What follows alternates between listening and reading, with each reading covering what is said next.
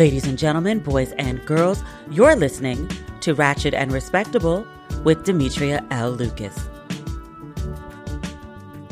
Oh my God. I have a whole list of things that I'm going to talk about today. And we have an amazing treat, two treats. I actually have two interviews today that I want to share with you. But the first thing that we have to talk about is Game of Thrones. If you don't watch Game of Thrones, or if you haven't watched the, the latest episode, stop listening right now. Like, fast forward to maybe like the next five minutes because us GOT people have to chat amongst ourselves. Sunday's episode, an amazing hour and change of television. It went off and and I sat there watching the credits roll and I was thinking to myself, what a time to be alive. My Wi-Fi in my building was down. I just come back from Arizona.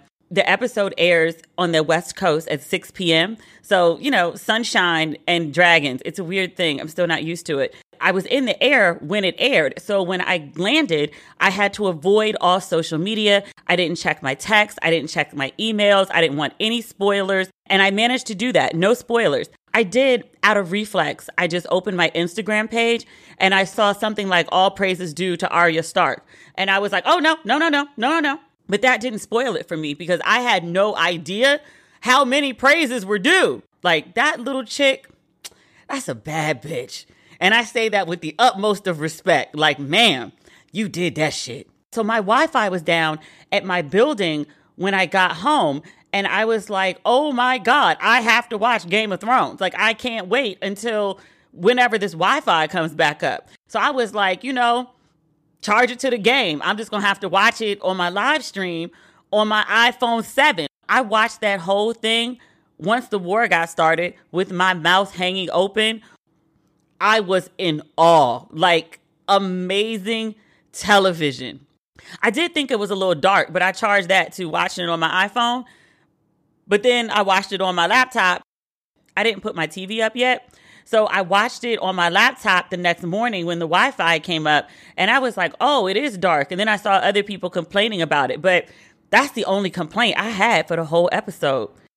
That was good TV. Not TV, HBO. Man, I thought Winterfell was a wrap.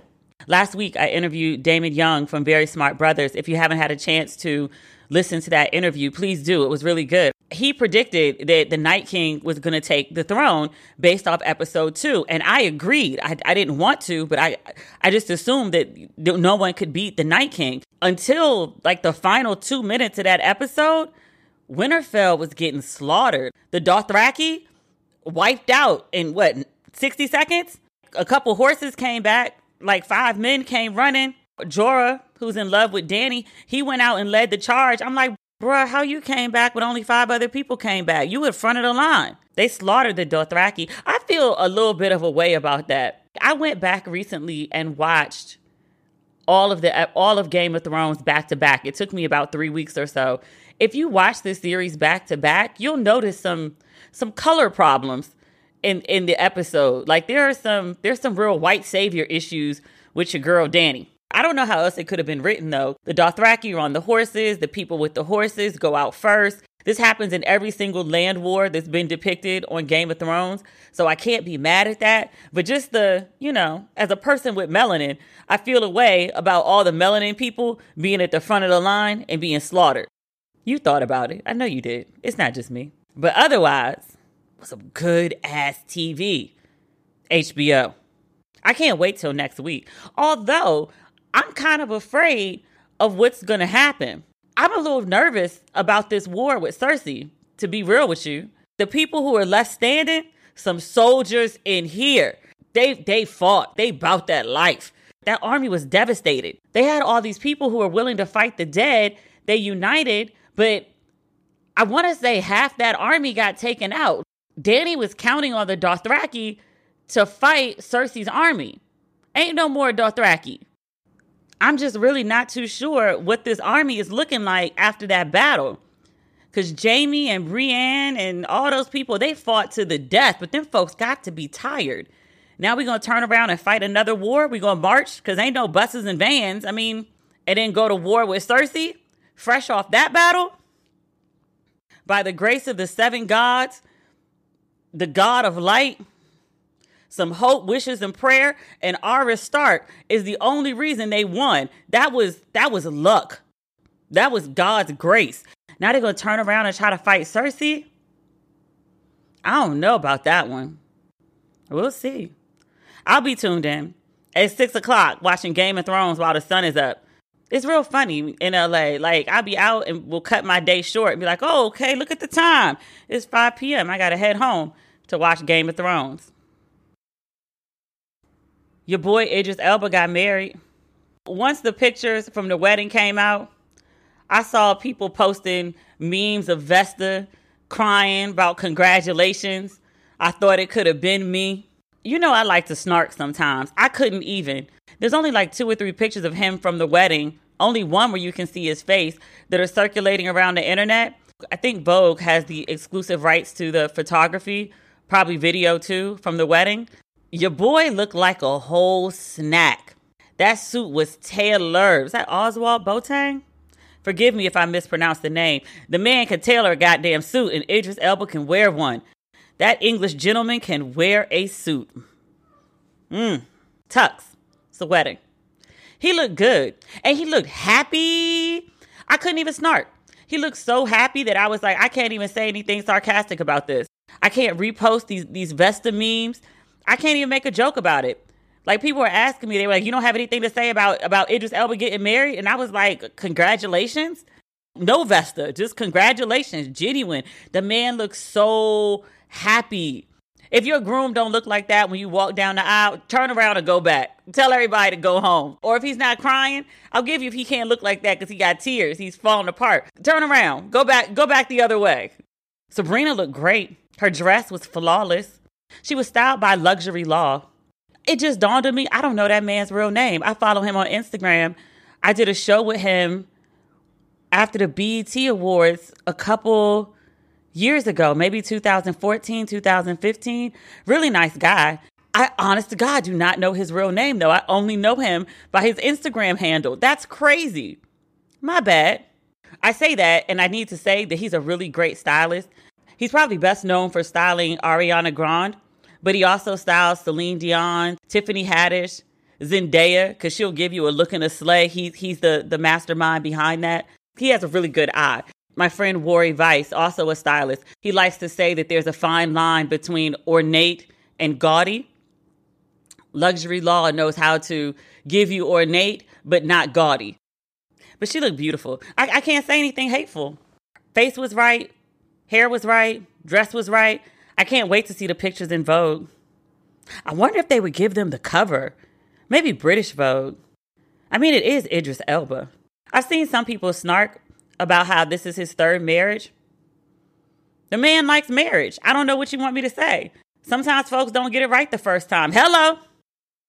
It might take one or two more times. I hope this one's the charm. Congratulations to Mr. and Mrs. Idris Elba. I'm to also add this I'm glad she's black. Idris Elba couldn't have kept his fan base if he married a white woman, though. He got himself a young black girl. She might be 30 now. I think he's 46. A model, a big old booty. She cute. She cute. I can't be mad. And she genuinely seems to make him happy. It'd be a damn shame if Idris Elba got married again and was miserable. Sir, don't you dare take yourself off the market and be miserable somewhere.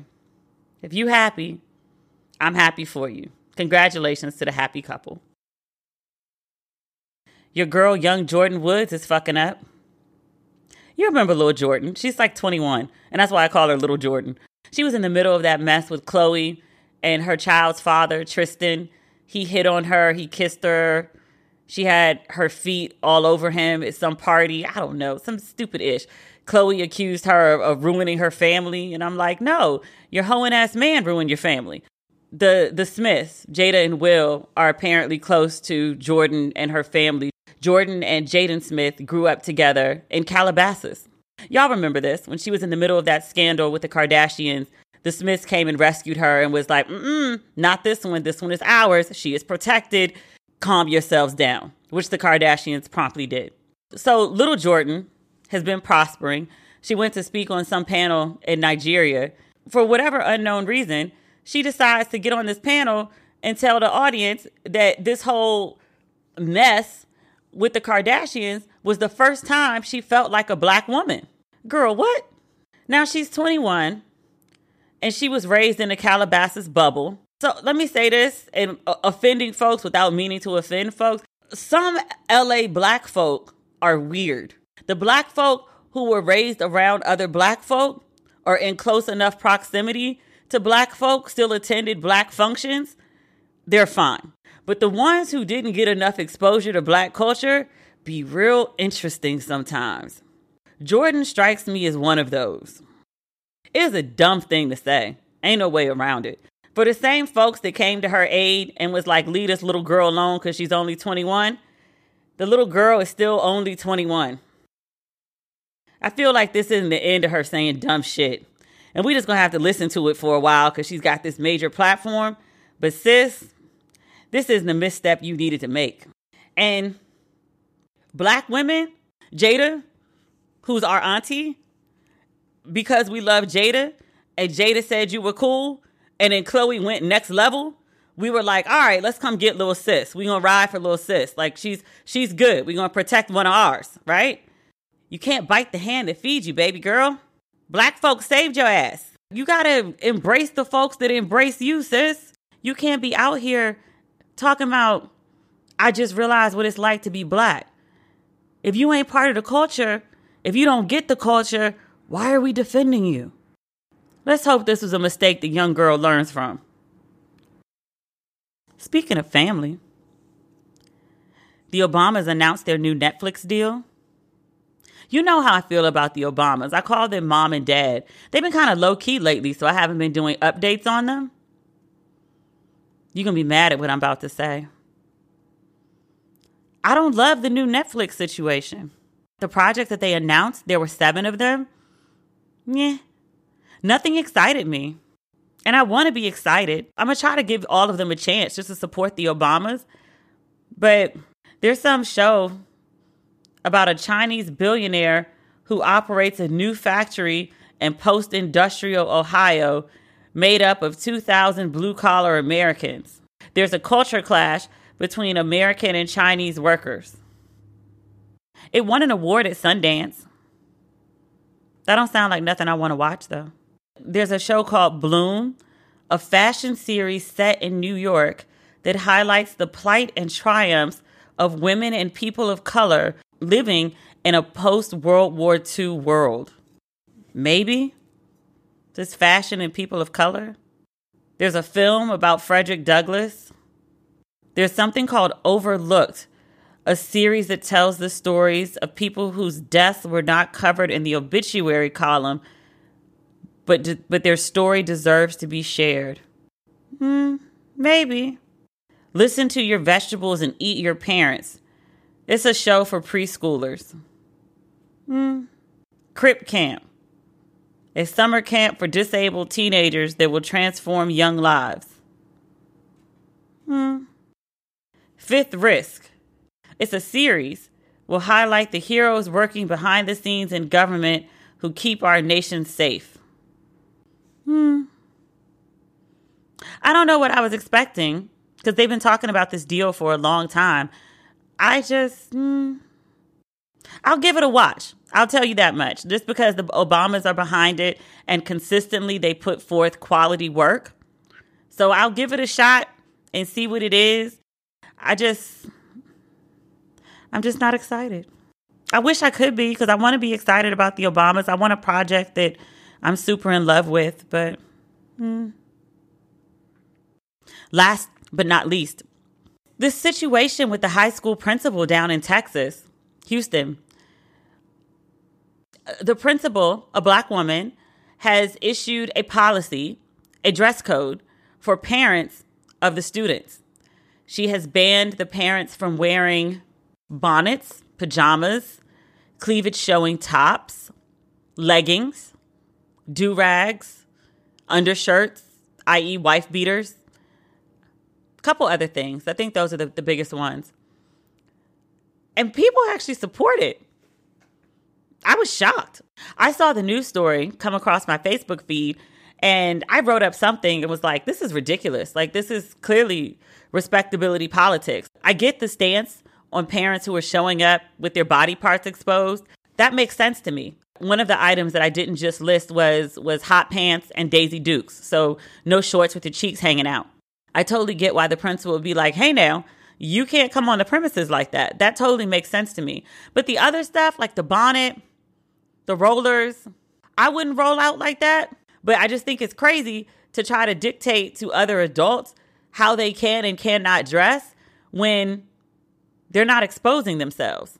Some folks say that's a low bar. And I was really shocked that most of my readers on Facebook, both Facebook pages, Twitter, and Instagram were all like, nah, we need to raise the bar. The be happy parents show up is a low bar. People need better standards of decency. Our grandparents didn't dress like this. This is not acceptable. Absolutely, these parents need to do better. I was like, really? I feel like when Don Lemon was talking about people need to pick up trash and stop sagging their pants on the streets of Harlem, people were outraged. People were like, Don Lemon and this bullshit, this this respectability politics. People were upset. When Bill Cosby was running around talking about pound cake and the way people name their children, people were like, oh, this is respectability politics. This is some bullshit. But now this teacher down in Houston is telling grown ass people who don't attend her school, their children do. She's trying to tell them how they need to dress when they come up to the school for business or when they come to official school activities. That's not respectability politics now? Oh. So there was a lot of vigorous debate. I happen to have a few well known educators in my friend circle. I don't work in the field of education. I didn't go to public high school, so I don't have on the ground experience there. I wanted to talk to people who have been in the classroom, who work with teachers, and get their insights on this topic. First up is Erica Buddington. She's currently the Chief Curriculum Officer at Langston League, a multi consultant curriculum firm. They specialize in teaching educators to design and implement culturally sustaining instructional material and professional development. Langston League's clients include Google Code Next, Achievement First Schools, Medgar Evers College Roll Program, Up Academy, Because of Them We Can, and more. My other guest today is Dr. Ivory Toldson. He and I both used to write for The Root at the same time. He popped on my radar about 10 years ago. If you remember, there were all these stats about 42% of Black women never get married. He was the professor that debunked that statistic. He pointed out that I want to say it was about 70% of Black women actually do get married. Black women tend to marry later than their counterparts. And for Black women, the more educated you are, the more likely you are to be married. That is how Dr. Toldson popped on my radar. And throughout my run of knowing him, one of the things that I find best about him is he will run you some numbers. He will run you some receipts for the things that he puts forth. Everybody ain't able. I say that, and then I also read you his other professional accomplishments. He's a professor of counseling psychology at Howard University and editor in chief of the Journal of Negro Education. Previously, Dr. Toldson was appointed by President Barack Obama to devise national strategies to sustain and expand federal support for HBCUs as the executive director of the White House Initiative on Historically Black Colleges and Universities. He also served as a senior research analyst for the Congressional Black Caucus Foundation and a contributing education editor for The Root, where he debunked some of the most pervasive myths about African Americans in his Show Me the Numbers column. He also has a new book out called No BS, BS for Bad Stats. Here's the subtitle Black people need people who believe in black people enough not to believe every bad thing they hear about black people. That's a mouthful. One of the chapters in that book is about how to engage black parents in their children's education, which is how Dr. Toldson ended up here speaking with us today. But first up, I want to share with you a great conversation I had with Erica Buddington.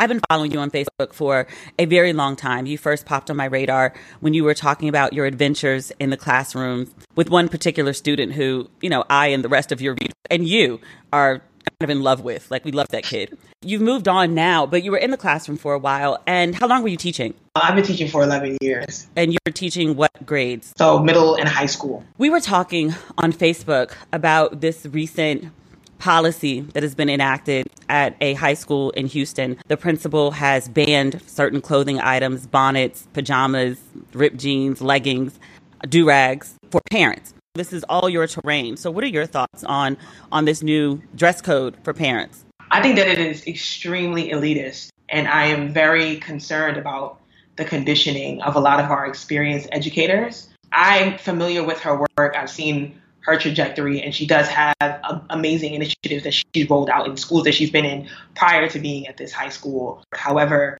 she does have this conditioning, clearly by her statements, that we are a monolith. Like we come into different spaces dressed in certain ways because we don't have an appreciation for, or we don't have um, an alignment with the respectability politics that she's internalized. It's frustrating because systemic racism does not care about how you dress. And we see that exemplified with so many people of color that have lost their lives, even when they are following quote unquote the rules. I hope that she would lean towards solutions because to me right now, as she's being interviewed, she seems very like gung ho about like this is my policy and that's that.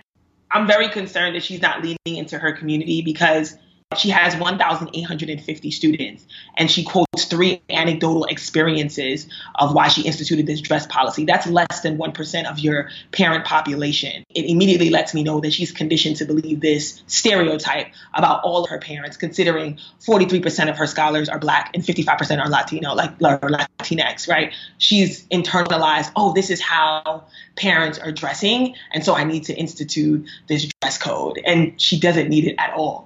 These are one-off conversations that you can have if you deem something inappropriate with a with a parent.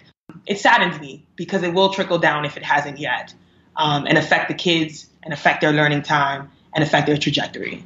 I've been listening to a lot of the naysayers just because it was so overwhelming. And I did ask myself, am I taking like the wrong stance here? Like I always like to examine the other side. I've seen a lot of people say that the, the parents aren't showing pride in their appearance and that we've lowered the standards too far by allowing, again, bonnets, pajamas, braless women, because that's the big scandal on earth, to, to come into a place of business such as school. What do you say to that? I, I just want to preface with the fact that I'm not pulling my information from my one or two school experiences. I own a consulting firm that's in several schools, and my network of educators is absolutely like it's it's huge. I'm talking to teachers all the time, all over the nation, and the commentary is not. It's it's very anecdotal. You're getting these one-off stories about a parent that once came in in their one to three years of teaching, and they decided, oh, I'm going to take this stance, and it's usually from older black women, I'll be honest,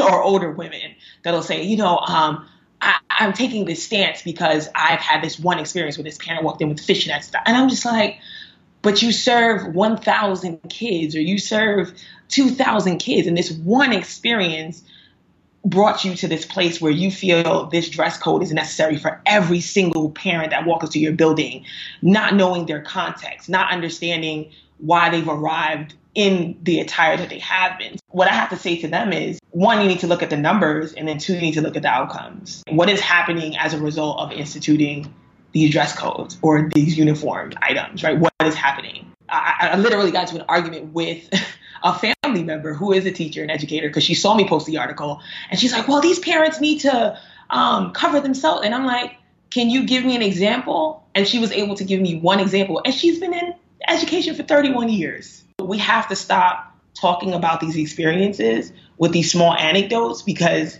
it glosses over the structural things that we really need to be rectifying in these schools. There's so much more happening that we need to be rectifying and giving energy to.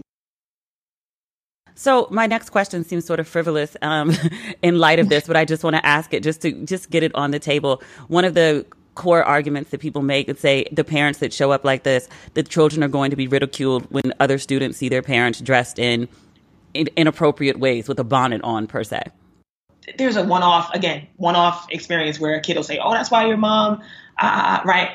That's not that that rarely ever happens. And to be quite honest when parents arrive to the school especially this is a high school that we're talking about right? They're dropping off they're picking up and they're only running in for emergency. Scholars are in class. Scholars are in lunch. They're not in the hallway or in the main office like oh that's such and such such's mama they're doing the work. We're pulling that experience as well from these like viral memes we see or viral videos of mom sitting in the back of the classroom because she's frustrated with her scholar and she decided to follow him around. Or we're pulling that from this one moment we we saw a child being discriminated against because of their attire or their braids and mom decided to record it and then you see the comments of women saying, "Oh, you know, but look at how mom is is acting and dressed." And I'm like, "But do you hear why she's upset?" Because there is a racist policy that has been enacted where her child is going to school. I rarely ever see scholars making fun of other scholars like, oh, that's why your mom came this way. No. Again, we have to stop with the anecdotal experience and focus on the systemic racism that is happening in these schools. Instead of yeah. focusing on what parents are wearing when they come to the school, what are the issues? What are the big issues in education right now? And talk to me like I'm slow. Like I, I don't know anything about what's going on in, in high schools or elementary schools. What do what do we need to be aware of for the people from the outside looking in? I started out in a school that was heavy with the respectability politics. And people would stand on podiums, and this would be CEOs, principals, and they would talk about belts and saggy pants and 100% college graduation rates, but not talk about the disproportionate amount of opportunities there were for Black youth in the area, for Black youth in that space. Right, there were no extracurricular activities. There wasn't access to the building when scholars really and truly needed access to the building.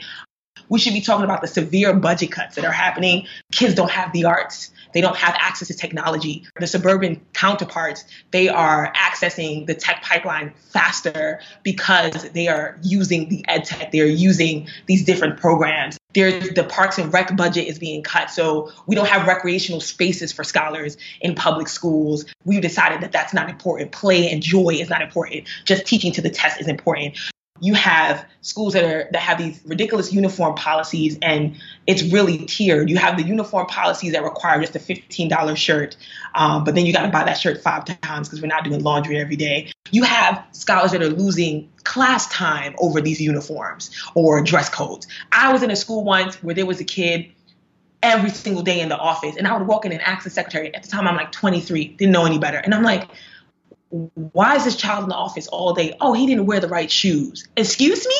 So he can't come to class? No, it's the uniform policy. So it's like a in-school suspension until mom picks him up and until she can rectify this. There was one child in particular that lost four days of school he had black sneakers, I think, and he didn't have black shoes. And mom was like, I can't get this for another two weeks. And so he sat in that office for two weeks working on like puzzle worksheets and not in class because this administrator deemed it necessary to make an example out of him. And this is anecdotal. When I'm, I'm, talking to hundreds of teachers across the nation and I tell them this story, and they say to me, Oh my God, that's happening at my school, it's no longer just a story. It's a trend. There's data there. There are large percentages of scholars losing class time. Um, and it's disproportionate because if you look at the white counterparts that are committing the same offenses, they're not even being called on it. There, there's, there's no punishment for breaking dress code. I park in front of a private school in Brooklyn every single day, and I see the scholars walk out there wearing what they want. And I'm like, I'm so curious about their dress code. And I Google the dress code, and it's like, come as you are. Just don't wear anything you don't want to get dirty because here we have fun. And it breaks my heart that our scholars are not given that same freedom of expression. What dress code, if any, do you think is appropriate for students or even parents? When you're designing anything, you need to start with empathy. The people that you're serving need to be your co designers. I love how folks come into a uh, space and they say, you know, this space needs a community center, but nobody asked the residents if they wanted a community center. Nobody asked the residents. First thing that needs to happen is you need to sit down and design this dress code with your scholars because scholars will tell you amazing things. The National Women's Law Center, they did um, a study a while back and they had like uh, scholars ages 16 to 21. Some scholars were graduated already, but they were reflecting on their experience in DC high schools. And they talked about what they would want to see in dress codes. And they said things like gender neutral uh, design, which, you know, a lot of people are not even thinking of. Maybe the girls want to wear the vest and the, the sweaters that are blazers that are intended for the boys, but they want to wear them as well. And, and, and when you have these scholars create this, right? They're adhering to it differently because they have an investment because they helped design it.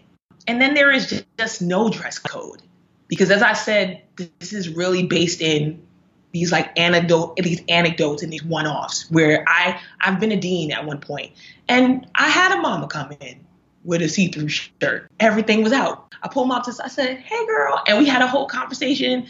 I'm familiar with my community, and I didn't even really have to say it to her. I just kind of like imply, and she was like, "Oh, I wouldn't even, you know, I ran out the house this morning, and I got all the contacts. and I was like, okay, cool." And I was dean at that school for the next with us two years, and literally, I never saw her dressed in that shirt again.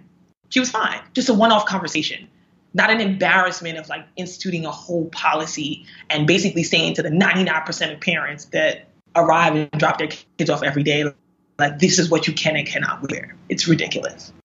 Hopefully, we can sway some minds with this with this dialogue. For us, Black excellence aligns with Black elitism a lot of times in most of our community. And the reality is, Black excellence is being equally proud of the mom in college like as you are of the mom who is arriving in a bonnet to enroll her son in school. They're both doing things to, to, you know for our progression. Being black and alive in a space that is not designed for you to survive is black excellence, and we have to stop equating excellence to this white gaze respectability politics. Thank you so much for being here today. I really appreciate it. Thank you for having me. Have a great day. All right, you too. Talk soon. I told you she was awesome, right? Next up, we have Dr. Ivory Toldson. I've already run you his bio. He's a great friend of mine. And as you'll see, he's an amazing thinker. Hello. Hi. Hey, how are, how are you? I'm awesome. Thank you so much for agreeing to this. This topic just exploded. I wanted yeah. to explore what's going on here because this high school principal and these rules have, have brought out, I think, the worst in some people. Yeah, yeah, uh, so do I. And I, I was a little surprised by it, even though, you know, these things shouldn't surprise me that much anymore because I've, I've seen so much. I, I wrote a book called No BS, uh, BS for Bad Stats. Uh, and the subtitle is Black People Need People Who Believe in Black People Enough Not to Believe Every Bad Thing They Hear About Black People. In that book, I have a chapter called uh, Believing in Black Parents. It's, it's based on a lot of the work that I've done with school districts on topics uh, such as parent engagement. And there's been a couple of articles I've written prior, um, two for the Root, uh, and one research publication where I look where I look at you know statistically what increases it, increases your odds of having parents show up uh, and participate in their child's education. Uh, and I, I talk about you know some of the things that schools could do to create a more welcoming environment for parents.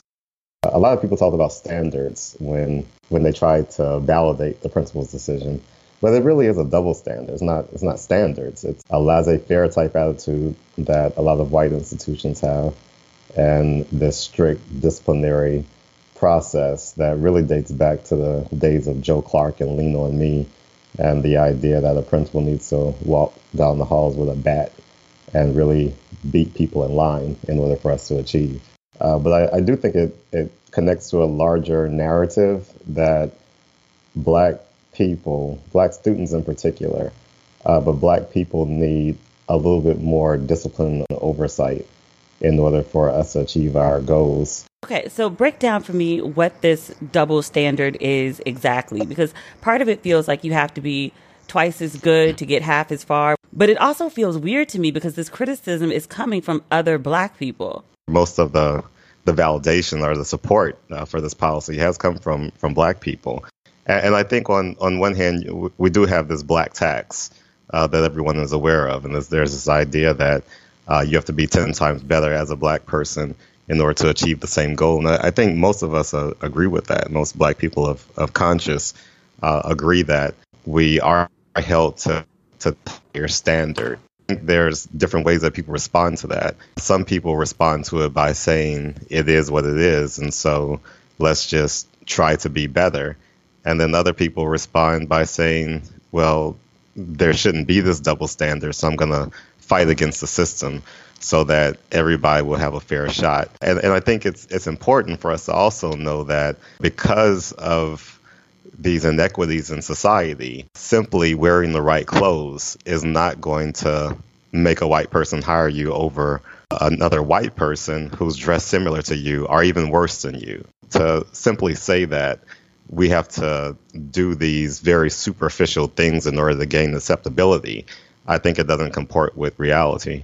When you're talking about like hair rollers and bonnets and satin caps and house shoes, there is a stereotype, if I can, Yes. come that comes to mind for women and men, guys walking around and you know the principal said undershirts, but wife beaters is more likely what mm-hmm. she meant. There's Right. a stereotype that's associated with that, and I find that most of my following is what would be called middle class, where mostly with degrees, if not double degrees, and they have a very harsh reaction to the quote and unquote kinds of people that the principal is trying to enforce a dress code for. What is that about? I I think it is a class issue. What I described in, in the, one of my earliest works, uh, Black Sheep, which is a novel that I wrote over 10 years ago now, uh, but I called it that ugly off print. A, lot of middle class black people, they feel like, or we feel like, we've worked so hard to gain this level of respectability. But if somebody else comes around that looks like you, but they're dressed in what you might consider the worst stereotype of yourself, they embarrass you. And a lot of times we try to make it seem like we're concerned about them, but I think most of the time it's it's a, a selfish reason that we have such disdain for this type of look. We think it's an off print of who we are, and if other people, and a lot of times other people meaning white people, see them, that's going to reflect the way that they see us if it's if it really is about caring, you know, if we if you genu- genuinely care about this person and and you believe that this person is limiting themselves from certain opportunities by the way that they look, I think there's a certain way that you respond to that or, or a certain way that you address that that's very different than what we see. If you genuinely care about them and, and you're not really thinking about yourself and your own self interest, you'll talk to that person in a very civil way. You'll find out the reasons. You'll, um, you know, maybe do an assessment of whether or not there's a lot of responsibilities going on, whether some of the things that they think about what they're wearing, where, where, whether some of the things that they might want to achieve, and try to make sure that they understand that there may be consequences for them, not for you, but for them. And if they don't care about that, then you shouldn't care about that either. But that's how you would deal with a situation where you care about that person and it's not just a selfish motive of saying, I need them to look better so that I can look better, or even we can look better as a race. Do you think that there's a difference between parents who show up in, I don't know, bonnets and house shoes versus parents who show up in, I don't know, stereotypical business attire? Uh, well, you know, I, I've done a lot of workshops with teachers and educators about parent engagement, and I talk about the bias that, that I know exists, and, and, and they know that it exists too.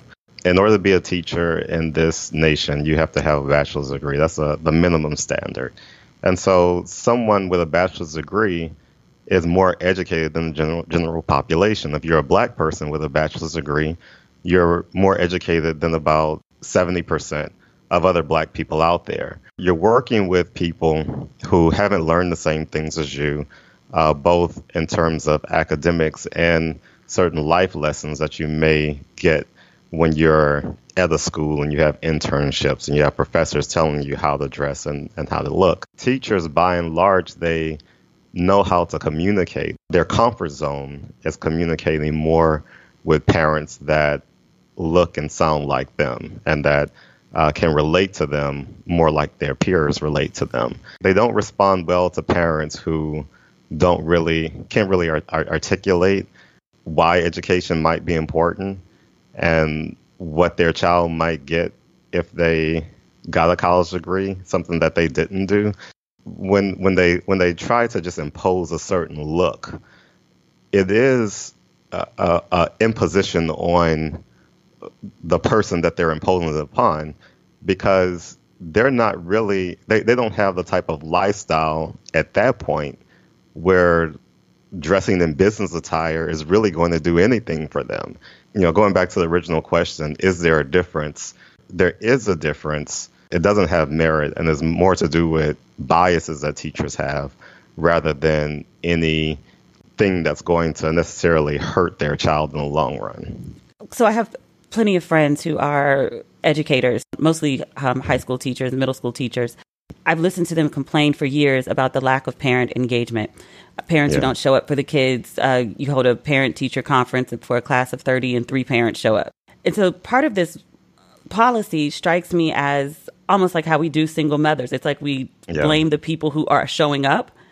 Mm-hmm. And it's like these parents are showing up. Like the other parents, you don't know what they're wearing because they're not there. But the parents who are showing up, you're holding them to, it's almost like you're what's the word punishing them in some way mm-hmm. or right. judging them when they're just trying to show up and parent their kid or do something for their kid be present for their mm-hmm. kid the best way they know how yeah and I, I, see the same thing and and I, I think that a lot of times their definition of showing up is showing up the way that they want them to show up which goes back to what we were just talking about in terms of them preferring the culturally middle class parent to the the poor parent. And so for a lot of these teachers a parent showing up with rollers on or with their pants sagging down or you know whatever they don't like to see it's almost akin to not showing up at all it fits into that larger narrative for them. This high school has over a thousand students that means there are over a thousand parents maybe up to 2000 parents and you just can't tell me that that many parents there's not some great parents in there but that gets lost in the narrative when you're dedicating your time and writing entire policies to deal with a handful. And and, and I, I would go off on a limb and say it's probably, you know, if it's ten percent, you know, it might be hundred parents, that's ten percent, but that's still relatively a small number in the grand scheme of things when they could be cultivating the parents that care and they could be showing some of the parents that are working hard as shining examples of what parenting looks like, uh, particularly parenting in circumstances that may not be easy. You know, our educators, uh, particularly our black educators, we need to do a much better job. I feel like all the black educators that listen to this are going to be mad at me for, or be mad at us for this conversation right now. I understand that they have a very difficult job. And I know there are teachers who agree with what we're saying right now. I know them. Teachers who who are listening and you have that impulse to, you know, just really listen to listen with disdain to what we're saying. You know, at the end of the day, we want a better circumstance for our teachers, especially our black teachers. And I understand that our teachers are underpaid, they're overworked, they they have these standards in, in place, you know, like testing and you know, some of the teachers that care the most about these children are the ones that are being appreciated the least.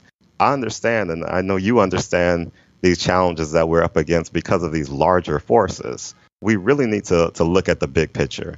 And, uh, you know, parents' attire, that's a, a small issue at the end of the day. The bigger issue is getting you paid for the, the work that you're doing, appreciating the things that really make a difference in these children's lives those are the, those are the big things, and, and, and we're all willing to, to fight for those for those causes. Do you think that schools do have a place in raising and teaching parents as well as the students? Schools need to have a good relationship with parents. They also need to understand that parents are a diverse group and they're growing in different ways. We can't force them to do anything. Even people who disagree with us in terms of how important attire is, we should all agree that the process that they went about doing this at this at this Houston school was very flawed, and that you had a, a, a principal laying out this draconian type edict uh, that was clearly targeting women over men and poor people over you know middle class or upper middle class hipster types it was done in a way that didn't engage parents. You may have some of those a thousand parents, they might have agreed with that policy. But, you know, and there might be some teachers that agreed or disagree. But build up your, your PTA first. Have a committee of parents and teachers that talk about these issues. And the policy should come from them. We, we can't have dictators in our predominantly black and brown schools and this democratic diplomatic process as predominantly white schools because what we're doing is we're not we're not setting our children up are their parents for leadership and really thinking about uh, some of these issues. We're setting them up uh, just to be these types of minions of society that to be candid, that's what white people want from us. That's a perfect lead into my next question. Can you ever see this sort of policy being enacted at a white school? I'm looking at the some of the things on the list, like to say no leggings. That's mm. like the standard attire of suburban yoga right. moms. Or yeah. the idea of no pajamas. I went to University of Maryland and NYU, and I'm listening to all these mm-hmm. people mm-hmm. say that school is a business, and I'm like, surely we would argue college is a business. Right. Several of my classmates showed up in pajamas every day, and no one cared. It was just like, are yeah. you here? It just seems very odd to me that, that, like you said, that black schools are taking these sort of, or some black schools are taking these draconian mm-hmm. um, policies, whereas white schools don't really care about the attire at all, of the, of, especially of the parents. Yeah, yeah, yeah. There, there's a bigger picture here, and it, it, it is hard for me to imagine that they would enact this policy, um, and they certainly wouldn't have done it in the way that they did it. Uh, the way that they that they did it at this Houston school was very paternalistic in and of itself uh, it was this idea that I'm a principal. Uh, you know, I have you know a six figure salary, uh, and I know more than you. Uh, almost, I'm better than you, and so I can just hand this down and tell you what to do. Uh, whereas if you're at a school and most of your parents are making six figures themselves, then you're not going to treat them the same way. You're just not.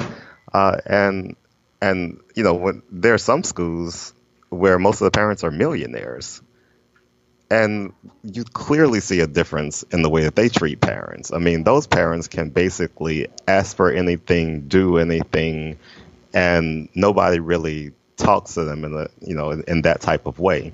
So we do need to, to to check ourselves the way that we we treat poor parents. You know, poor parents have a right to speak for themselves.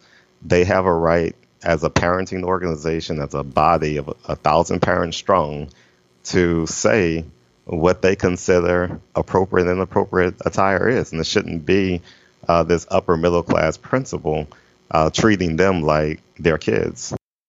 Do you think that this is a slippery slope? And I ask that because we've seen policies and you know all sorts of different um, aspects aspects of the culture where locked hair is an issue, colored hair is an issue, natural hair is an issue. I just kind of think that this this policy for this Houston high school is just the beginning of sliding into mm-hmm. something deeper. We've seen iterations of this type of policy uh, in a lot of different circumstances. I just think that black people can do better than that. You know, we can appreciate each other more. You know, we need to respect audacity a little bit more. You know, I mean the the woman that came in her pajamas and the bonnet, yeah, she had audacity. But that audacity comes from somewhere. And I think channeled appropriately, you can use that audacity. She had the audacity to come to the school in that Marilyn Monroe top and her bonnet, and they handed down this policy. And then, uh, you know, from what I've told, been told, she had the audacity to go to the media. I think that there's there, there's something to this woman that could be used effectively in the school. I, I think that if we understood them better and we appreciated them more than trying to make them like us, and to understand that you know some people who have to look a certain way because their jobs might depend on it, and other people who could be as audacious as they want to be and look however the f they please. I think that we could do a whole lot more together than separating ourselves and looking down on the other person. I still want to know if her daughter was enrolled in school because I feel like that's what's been lost in all this. Like this woman showed yeah. up to enroll her kid. Like, did the baby ever get enrolled? Is she currently right. he or she currently attending classes? That's what I'd like to know. I'm glad you brought that up because uh, that's certainly somewhere where we should be focused on focus our attention on. Yeah, that's what really matters in all of this. Thank you very much. I really appreciate you taking the time to speak with yeah, me today. thank you. I'm glad glad we got a chance to talk. Yes. It's been it's been a while since we've talked. Did either of them sway your opinion, change your mind about anything? That is this week's podcast. As always, thank you so much for tuning in. We'll be back next week. Not so sure about the week after that, but next week we will be back, as promised. If you need more ratchet and respectable in your life before the next podcast, you can always follow me on social media Twitter, Facebook, and Instagram at Demetria L. Lucas. If you liked what you heard today, leave me some good stars, leave me a couple comments, send me an email or a DM or leave a message on my blog. Sometimes I feel like I'm speaking out into the ether and I'm like, is anyone listening? I see the numbers, so I know that you are, but I don't always know what you're thinking or what you're feeling about what you heard. So I would like to know, good, bad, or indifferent. If you don't like it, let me know. That's fine. But don't like leave a bad review. That's mean. I'm open for civil discourse. I'm open for alternative points of view. We're all adults. We can have respectful conversation. We don't always have to agree, but we do always need to respect one another. That said, thanks for tuning in, and I'll talk to you next week. Okay, bye.